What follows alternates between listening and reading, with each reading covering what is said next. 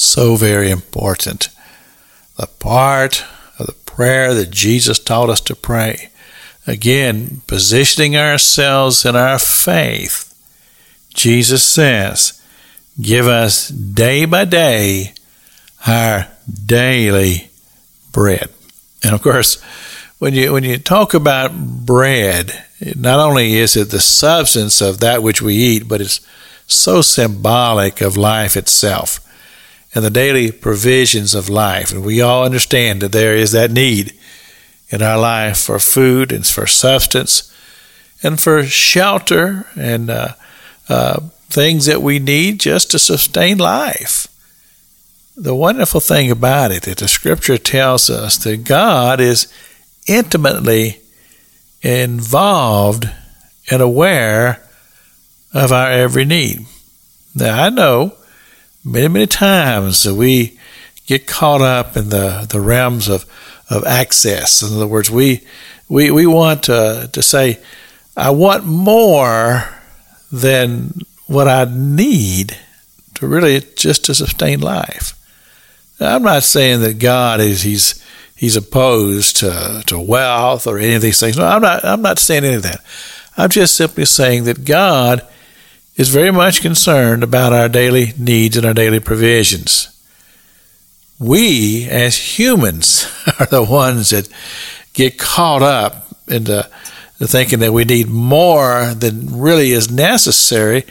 And what happens is we find our lives so evolved around that that we want more and more and more. And so that means that we have less and less time to build ourselves up in our faith, and that holy faith that's going to lead us to that very, very important part, and that's our relationship with Father God and His Son Jesus Christ.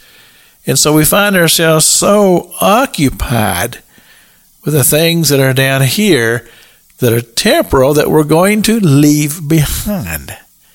That we'll not take these things with us when we enter into the heavenly realm. And so what Jesus is trying to make us understand here in these in this prayer is as we position ourselves in our faith, we position ourselves to live in the heavenly realm, in the spiritual realm, because that's who we are as Christ followers.